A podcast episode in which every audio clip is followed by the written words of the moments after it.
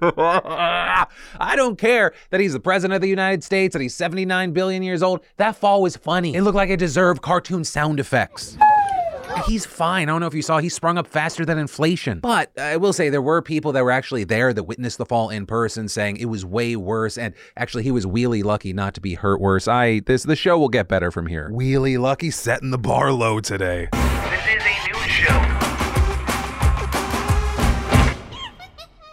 You beautiful bastards. Welcome back to the Philip DeFranco Show. I got a fantastic Monday show for you today. But first, gotta let you know, you only have a day and a half to get for sure what you want over at beautifulbastard.com. The June drop, of course, hitting you with those emotionally exhausted tie dyes, the embrace change goodness, extra comfy, are you taking care of yourself gear? And to get that, beautifulbastard.com, top link down below. But Buckle up, hit that like button to help spread some common sense news coverage, and let's just jump into it. Y'all, first up today in stupid and or batshit crazy news, we should talk about Senate candidate Eric Greitens. He's a Missouri Republican, like I said, running for the Senate, and he's in scandals right now involving espousal and child abuse accusations from his ex-wife, as well as having accusations against him that he sexually assaulted and blackmailed his former hairdresser while governor, and that being only one of the reasons he ended up resigning back in 2018. And so today, seemingly as a way to try and shed this image of a guy that maybe is violent, he ran a new campaign ad. I'm Eric Greitens, Navy SEAL, and today we're going rhino hunting.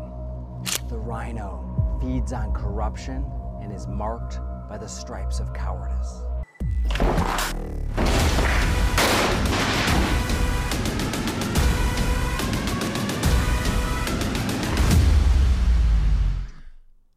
My guy, how is this a real campaign ad and not a fake ad that they put in the Purge franchise? Wait, is it over? Join the MAGA crew, get a rhino hunting permit. There's no bagging limit, no tagging limit, and it doesn't expire until we save our country.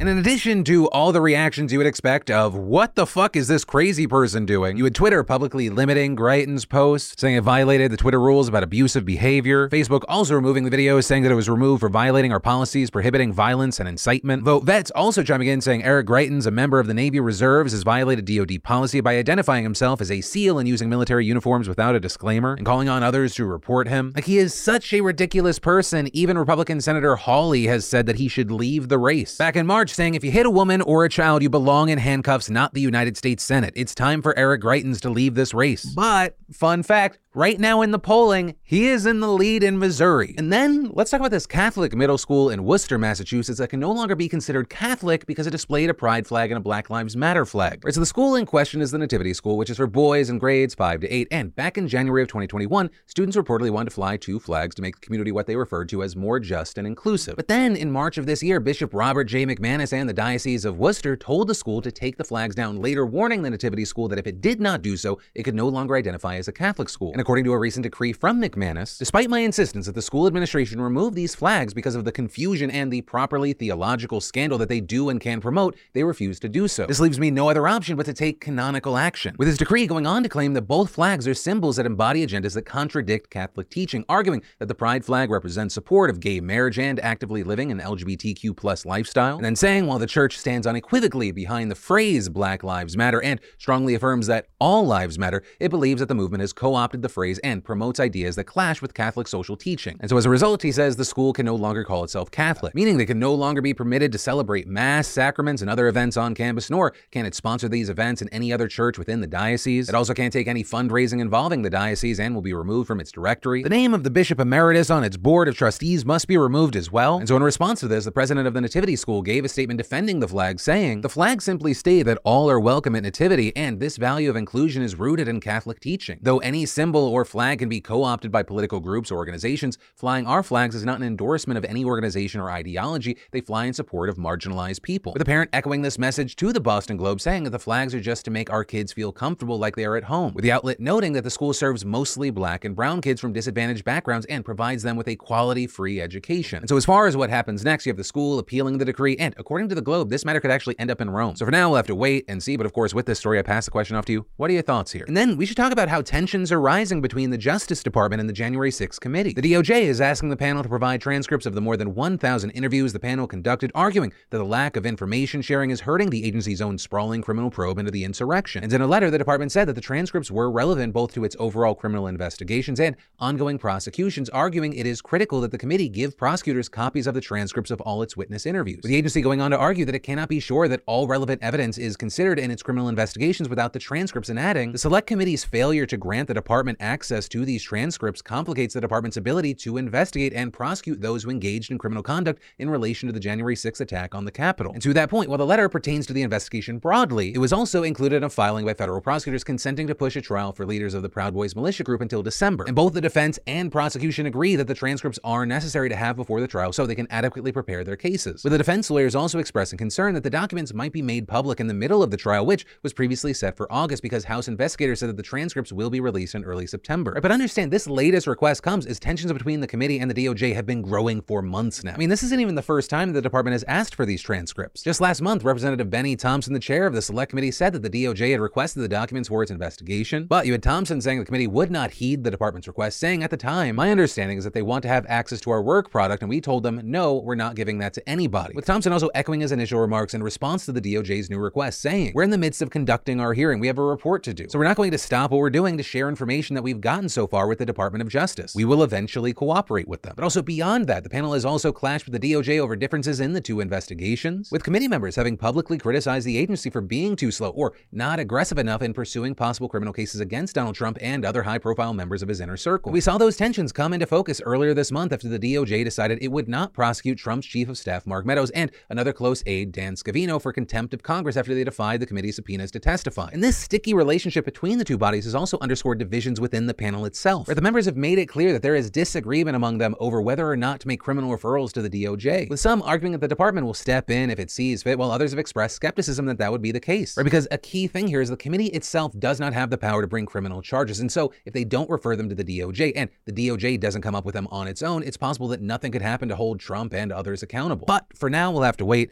and see, and there is a possibility that we might actually have someone from the panel on the show this week, so uh, I'll let you know more about that as uh, as I learn about it myself. Then, for your not everything is horrible palate cleansing today in Awesome Story, we have Mr. Beast, but he's arguably one of the biggest and most successful online creators ever, and he has somehow found the time between making his own Willy Wonka chocolate factory and his own Squid Games and making company after company and telling Ninja he is trash raised millions of dollars of supplies for Ukrainian refugees. Right, by reaching out to refugee centers in Eastern Europe, Mr. Beast was able to learn what the people there really needed. And he ended up making this long list with Mr. Beast explaining medical supplies, food, basic necessities, cleaning supplies, even simple stuff like hygiene that we take for granted. And we managed to coordinate over $3 million worth of goods to give to Ukrainian refugees. With him showing people in his local community helping to not just gather donations, but also pack them up and get them ready to send over. With many, including Ukrainian people, wanting to do what they could from the US. Also getting a number of companies involved, including Disco Beds, giving pallets of beds, MedSource Labs donating $100,000 in desperately needed medical supplies. And I'll say a really key thing here is it doesn't just end there. But as Mr. Beast even notes in the video, at the start of the war, people were sending so many things to Europe that ports started getting jammed. So you started seeing these delays that were stopping these urgently needed supplies actually getting into the hands that needed them. So for this, he established his own logistical chain to get this batch of supplies over. With him also saying this is only the beginning and that he plans to send millions more in aid to the refugees. And I gotta say, seeing Mr. Beast, seeing Jimmy at the top of the mountain still doing these things, it's awesome. But from that, I want to take a second to thank the fantastic sponsor of today's show, Manscaped.com,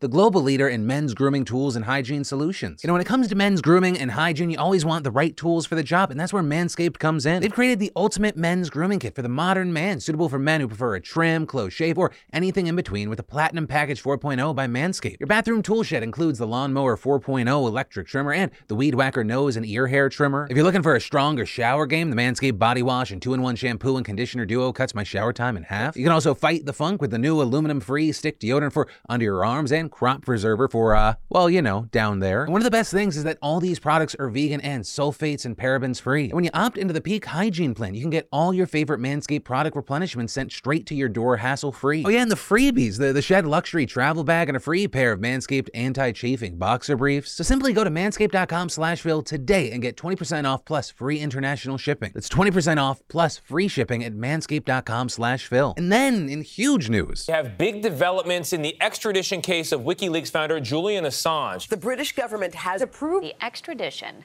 of WikiLeaks founder Julian Assange to the U.S. That's right, after 12 years of detention, Julian Assange is staring down life in prison, or at least his options to escape have drastically narrowed. With the UK's Home Secretary Priti Patel approving his extradition to the US Friday morning, rubber stamping an official order made by a London court back in April, marking the most important update in this case since he was evicted from the Ecuadorian embassy back in 2019. Also, to give a definitely oversimplified recap of a super complicated story for those of you who haven't been following this, Assange founded WikiLeaks in 2006 as an outlet that published classified documents leaked by whistleblowers. In 2010, Chelsea Manning came to him with the largest leak of files in U.S. military history known as the Iraq War Logs, exposing that the U.S. lied about not counting civilian deaths and ignored reports of torture, rape, and murder, as well as war crimes like the famous video showing the pilots of an Apache helicopter laughing after gunning down several civilians assumed to be insurgents, two of them Reuters journalists. Then, in 2012, after the UK Supreme Court ruled that Assange should be extradited to Sweden for a rape allegation, he claimed political asylum in the Ecuadorian embassy, with him saying there that if he is sent to Sweden, then he'll be sent to the United States where the government will persecute him for his work. And so he stayed there, trapped inside the embassy for the next seven years. And while the rape charges were eventually dropped, he remained there out of fear of U.S. authorities, and he was right to be afraid because in 2018 it was revealed that the DOJ had secretly filed criminal charges against him. Then we saw the following year Ecuador kicking him out of the embassy. I mean, you can literally see him getting dragged out, with him at that time being thrown into Belmarsh prison, where he is still locked up today. So after two years of house arrest for the rape charges, seven years of political asylum, and three years of maximum security imprisonment, his mental and physical health has dramatically deteriorated. As Nils Melzer, the UN Special Rapporteur on Torture, explains, And I went to visit him with two medical doctors to have an objective basis, a psychiatrist, a forensic expert. We visited him for four hours. We had separate uh, uh, medical examinations and bilateral discussions with me, and we all, the three of us, came to the conclusion that he showed clear patterns of psychological torture. And then, obviously, Julian Assange's state of health deteriorated to the point where I was genuinely afraid he might die in prison. And let me put it, make it very straight. Psychological torture is not torture light. Now, with this latest update about Priti Patel's decision, the prospects look very grim for Assange, because in Britain, the Home Secretary is the final authority on extradition, though Assange does still have a couple of legal paths to pursue. First, he can appeal the case to the British Supreme Court, but many see that as likely to fail since the same court rejected his appeal last March. Second, they can appeal the case to the European Court of Human Rights, which seems more hopeful, but British Justice Secretary Dominic Raab has promised to propose a new Bill of Rights letting the UK ignore the court's rulings. And Boris Johnson's been threatening to pull out of the European Convention of Human Rights entirely because of a ruling it made last week blocking the deportation of some migrants to Rwanda. Plus, each court would have to agree to hear Assange's appeal in the first place, which is not guaranteed. And ultimately, if this happens, if he is extradited to the United States, he will face 175 years behind bars for espionage charges. And so with this, you have WikiLeaks calling this a dark day for press freedom and for British democracy. And all this comes after weeks of calls for Patel to block the extradition from journalists, politicians, rights groups, and Assange's family, with his wife Stella responding to the news by saying, We're to fight this. We're going to use every appeal avenue. And we're going to fight. I'm going to spend every waking hour fighting for Julian until he's free. and his lawyer Jennifer Robinson saying, This is the outcome that we have been concerned about for the last decade. This decision is a grave threat to freedom of speech, not just for Julian, but for every journalist and editor and media worker in this country. You also had major creators like Hassan Piker speaking out saying Assange should be free, also hitting on reports that the CIA under Trump discussed potentially assassinating Assange. And of course, with this story, there's way more to talk about. So, to get some insight, I reached out to Kevin Gosztola, a journalist specializing in whistleblowers and press freedom, who has covered the Assange case from inside the courtroom, with him first explaining just how unprecedented this is in modern American history. Obviously, we've seen in uh, continents like Africa, um, South America, and the Middle East, uh, countries that are much, much, much less uh, free and open, that, that that they do this to journalists. But it's always held up and celebrated that in the West, in, in Western democracies, in, in like UK and the United States, that we won't do this to the press. And they had always set a boundary that uh, this law, the Espionage Act from 1917, which is over 100 years old, that uh, they would only use this to target people who leaked information to the press who were violating their oath, uh, allegedly, or the, the agreement that they had signed when they got a security clearance. Throughout history, they had threatened press groups or they had threatened media organizations, they had threatened journalists with prosecution. Uh, they had stopped uh, and and never gone beyond threatening um, a, a, number of journalists and organizations with prosecution. But now, with this case, They have claimed the authority to decide who is and is not a journalist. Kevin then talking about some of the more extrajudicial methods the US government used to pressure Assange, which are being examined in a Spanish court. Former CIA Director Mike Pompeo um, and another former CIA official were summoned to give testimony and share what they know. Because they were sourced for this Yahoo News report that got a lot of attention because the headline was in bold and it said uh, that it, it accused uh, Mike Pompeo and the CIA of being involved in developing secret war plans uh, to kidnap or poison or even consider killing Julian Assange outright while he was in the embassy. We get to 2017, 2018, and this company called Undercover Global. It's a private security company run by a man named David Morales. He uh, develops this arrangement with which we think uh, goes all the way to the CIA, but there is still some things to be proven before we state that definitively. But we know the CIA had access to audio and video recordings from inside the embassy, and they're involved in going after his attorneys, trying to identify Julian Assange's.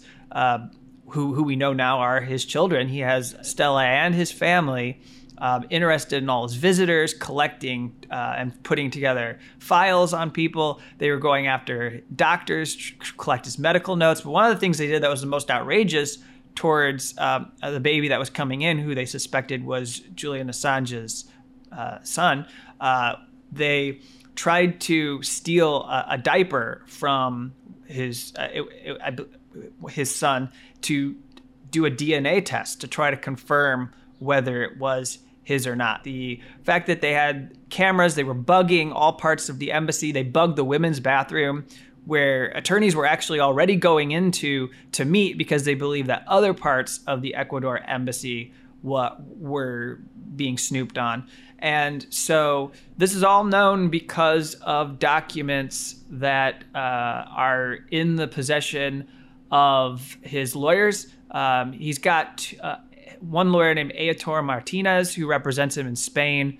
Uh, and they have all these uh, documents, files. They have there, there's whistleblowers that came forward and passed on information. There's two of them.